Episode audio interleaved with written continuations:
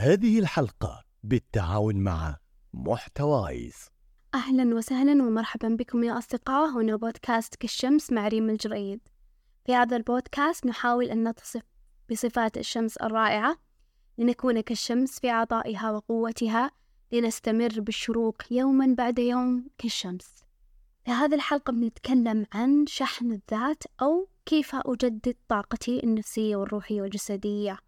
بشكل عام طاقتي للحياة. أول شي نبغى نعرف كيف أعرف إن أنا والله طاقتي خلصت أو هي أو إيش هي العلامات اللي تكون موجودة فيني أو في أي شخص حولي أعرف إن هذا الشخص طاقته خلصت. أول علامة إنه يكون عنده كسل وخمول بدون أي سبب صحي مثلا ما عنده لا نقص فيتامين د ولا أي مشكلة صحية. يكون عنده الكسل أو الخمول زايد بشكل كبير.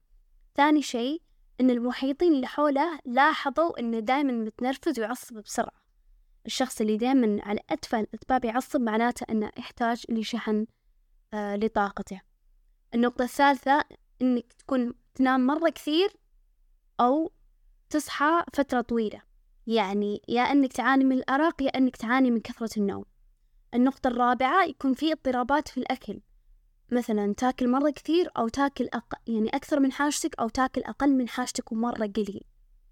خامس شيء إنك تكون جدا سلبي مو زي العادة بدون سبب. يعني تصير تفكيرك سلبي وتنظر الحياة بشكل سوداوي زايد عن حده ولا هو شيء من طبيعتك.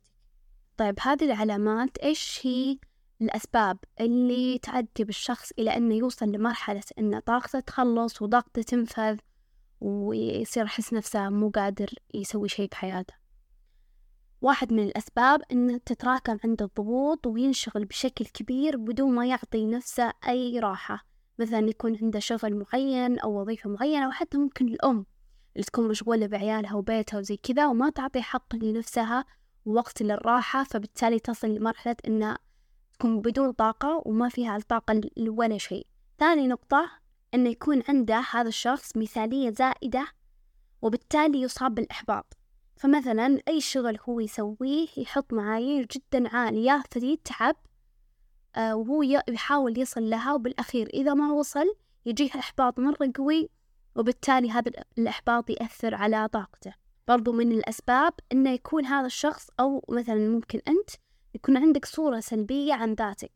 يعني دائما تنظر آه نظرة دونية لنفسك ما تقدر إنجازاتك حتى لو كانت بسيطة. وإذا كانت عندك هذا المشكلة أنصحك بأنك تدون إنجازاتك حتى لو كانت شيء بسيط دونها بحيث أنه لو جاك يوم حسيت إنك ما عندك قيمة أو إنك ما سويت شيء بحياتك تقدر ترجع لهذا الشيء اللي كتبته وتشوف قديش أنت كنت مسوي شيء مرة حلو في حياتك آه النقطة الرابعة أنك شخص عايش عايش في الماضي سواء أنك عايش دائما تتذكر فشلك الماضي أو أنك شخص يتذكر آخر نجاح له ومتعلق بهذا النجاح اللي في الماضي ويحس أنه ما يقدر ينجح مرة أخرى. فهذا ممكن من الأشياء اللي توصلك لأنك تكون ما عندك طاقة. النقطة الأخيرة ممكن أنك قاعد تعيش في وضع أو شيء ما تحبه. مثلا في وظيفة ما تحبها في علاقة ما تحبها فهنا أنت لازم تتصرف. يا أن يا أما أنك تحاول تنهي هذه العلاقة إذا قدرت إذا ما قدرت تنهيها أو مثلا دوام أو شغل تحاول قد ما تقدر أنك تحب هذا الشيء. مثلا أنت توظفت في مكان والله المهام اللي كلفوك فيها ما عجبتك وحسيت أنها مو جوك وما ما تحس يعني حسيت أنها متعبة بالنسبة لك لأنها ما تناسب ميولك والأشياء اللي تحبها. فأنت بكل بساطة يا أنك تحاول تغير شغلك إذا ما قدرت تغير الشغل هنا قد ما تقدر تحاول تلطف الجو عليك وتحاول تحب شغلك وتصبر نفسك بس ما تعيش بحالة الكره والسلبية الزائدة لدرجة إنها بتعبك نفسيا وبتخلي إنك شخص دائما ما عنده طاقة. معرفتك للمشكلة اللي أنت تعاني منها مثلا لاحظت إن أنت صاير تتنرفز مرة على أتفه الأسباب لاحظت إن نومك صار فيه لخبطة طريقة أكلك فيها لخبطة يكون عندك إدراك ذاتي بوضعك الحالي يساعدك على أنك تعرف المشكلة وبالتالي تقدر تحلها. فإذا عرفت أن عندي مثلا هذه المشكلة آه هذه الأعراض أعرف والله أن عندي مشكلة أن مثلا طاقتي مخلصة. طيب ليش طاقتي مخلصة؟ أنا أشوف الأشياء اللي حولي. وش الشيء اللي وصلني لهذه الحالة وخلاني أتعب لهذه الدرجة إلى أن ظهرت علي هذه الأعراض المزعجة. لي ولمن حولي؟ فمعرفتي لهذا الشيء راح يساعدك أو هو تقريبا نصف الحل. يعني معرفة المشكلة هي نصف الحل. وبالنسبة للعلاج يختلف العلاج طبعا من شخص إلى آخر ومن مشكلة إلى أخرى. ولكن زي ما قلنا أنه معرفتك للمشكلة راح يساعدك أو يوصلك للحل الأمثل. فمثلا لو كانت مشكلتك أنك مثلا مضغوط بالشغل قلنا ممكن تاخذ إجازة بسيطة تحاول تغير فيها مزاجك. ترتاح فيها. وممكن تسوي أشياء عامة أيا كان سبب مشكلتك هذه الأشياء بتساعدك.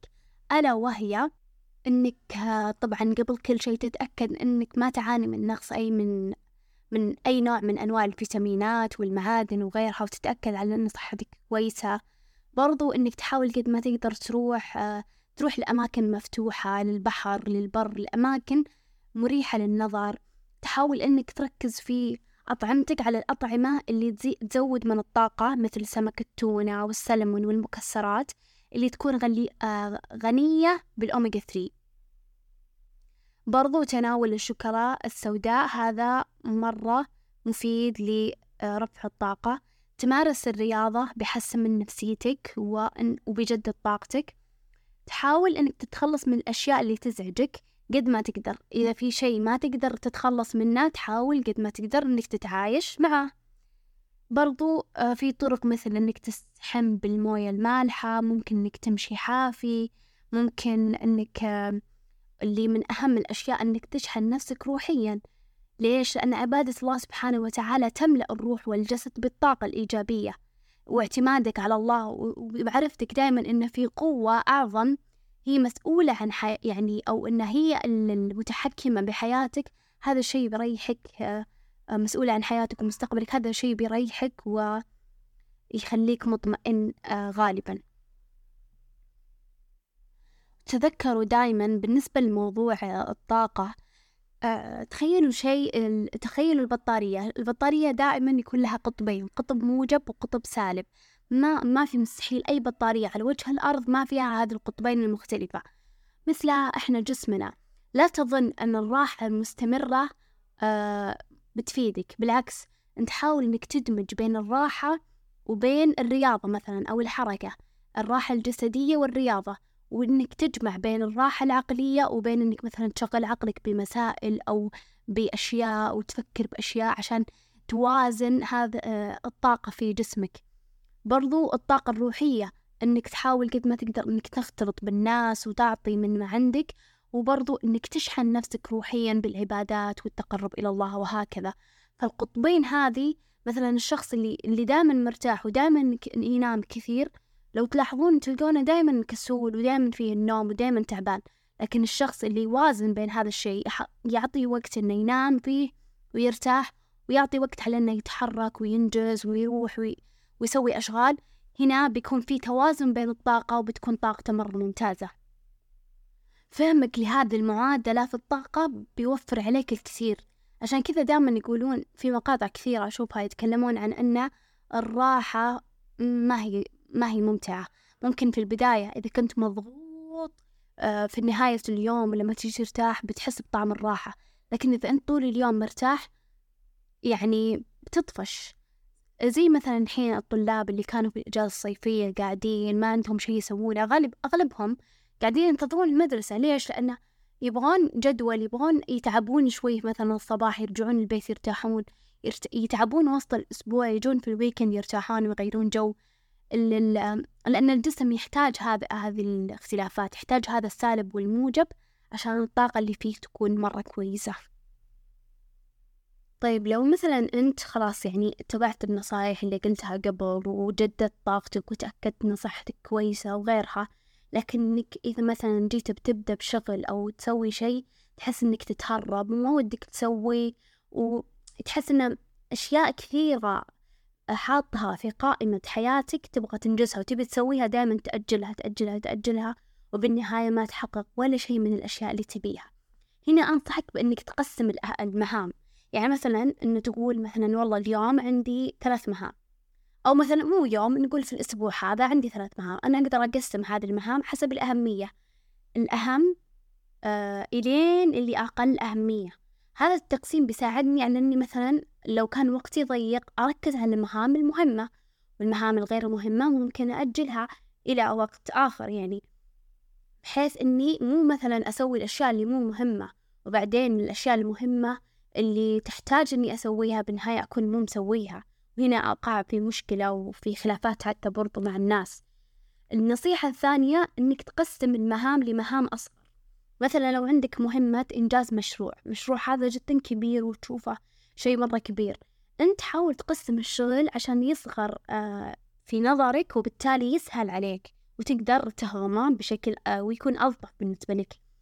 فالمشروع ممكن تقسمه أنه مثلا لازم أسوي كذا لازم أكتب المقدمة لازم أسوي أكتب البحث أول شيء لازم أسوي الاستبيان لازم وهكذا. فلما تقسمه إلى مهام صغيرة هذا الشيء بيساعدك إنك تنجز المهمة مهمة مهمة وإلين تصل للنتيجة النهائية. هذه النصيحة مو بس في المهام القصيرة حتى المهام الطويلة. أنت مثلا إذا تبغى تصل لحلم معين أو لمكانة معينة أو أيا كان شيء اللي تبغى توصل له مستقبلا إذا شفته من بعيد وشفته شيء كبير بتحسه شيء مستحيل. ولكن إذا شفته إذا قسمته إلى مهام صغيرة وقلت أنا بسوي بس هذه المهمة الصغيرة اليوم بسوي اللي علي. لين تتراكم هذه المهام الصغيرة وأصل إلى حلمي اللي أنا أبغاه أو الإنجاز اللي أنا أبغى أسويه؟ هذا الشيء بس يخلي الموضوع أسهل بالنسبة لك وألطف وبرضو بيساعدك على أنك تحقق نتائج إيجابية بإذن الله. وفي النهاية تذكر أن الحياة مو دائما مفروشة بالورد. آه، شيء طبيعي إنك تمر بفترة تفقد طاقتك آه، تفقد توازنك تفقد ممكن حتى شغفك. لكن حاول قد ما تقدر إنك تجدد طاقتك وتشحن نفسك وتحاول إنك تعيش وتستمر آه، لين تصل لطريق أو إلين تصل للشيء اللي أنت تحبه ولين تكون راضي عن نفسك. كل الحب لا تنسون تقييم الحلقة ومشاركتها مع شخص إذا أعجبتكم. آه نلقاكم بإذن الله في الحلقة القادمة.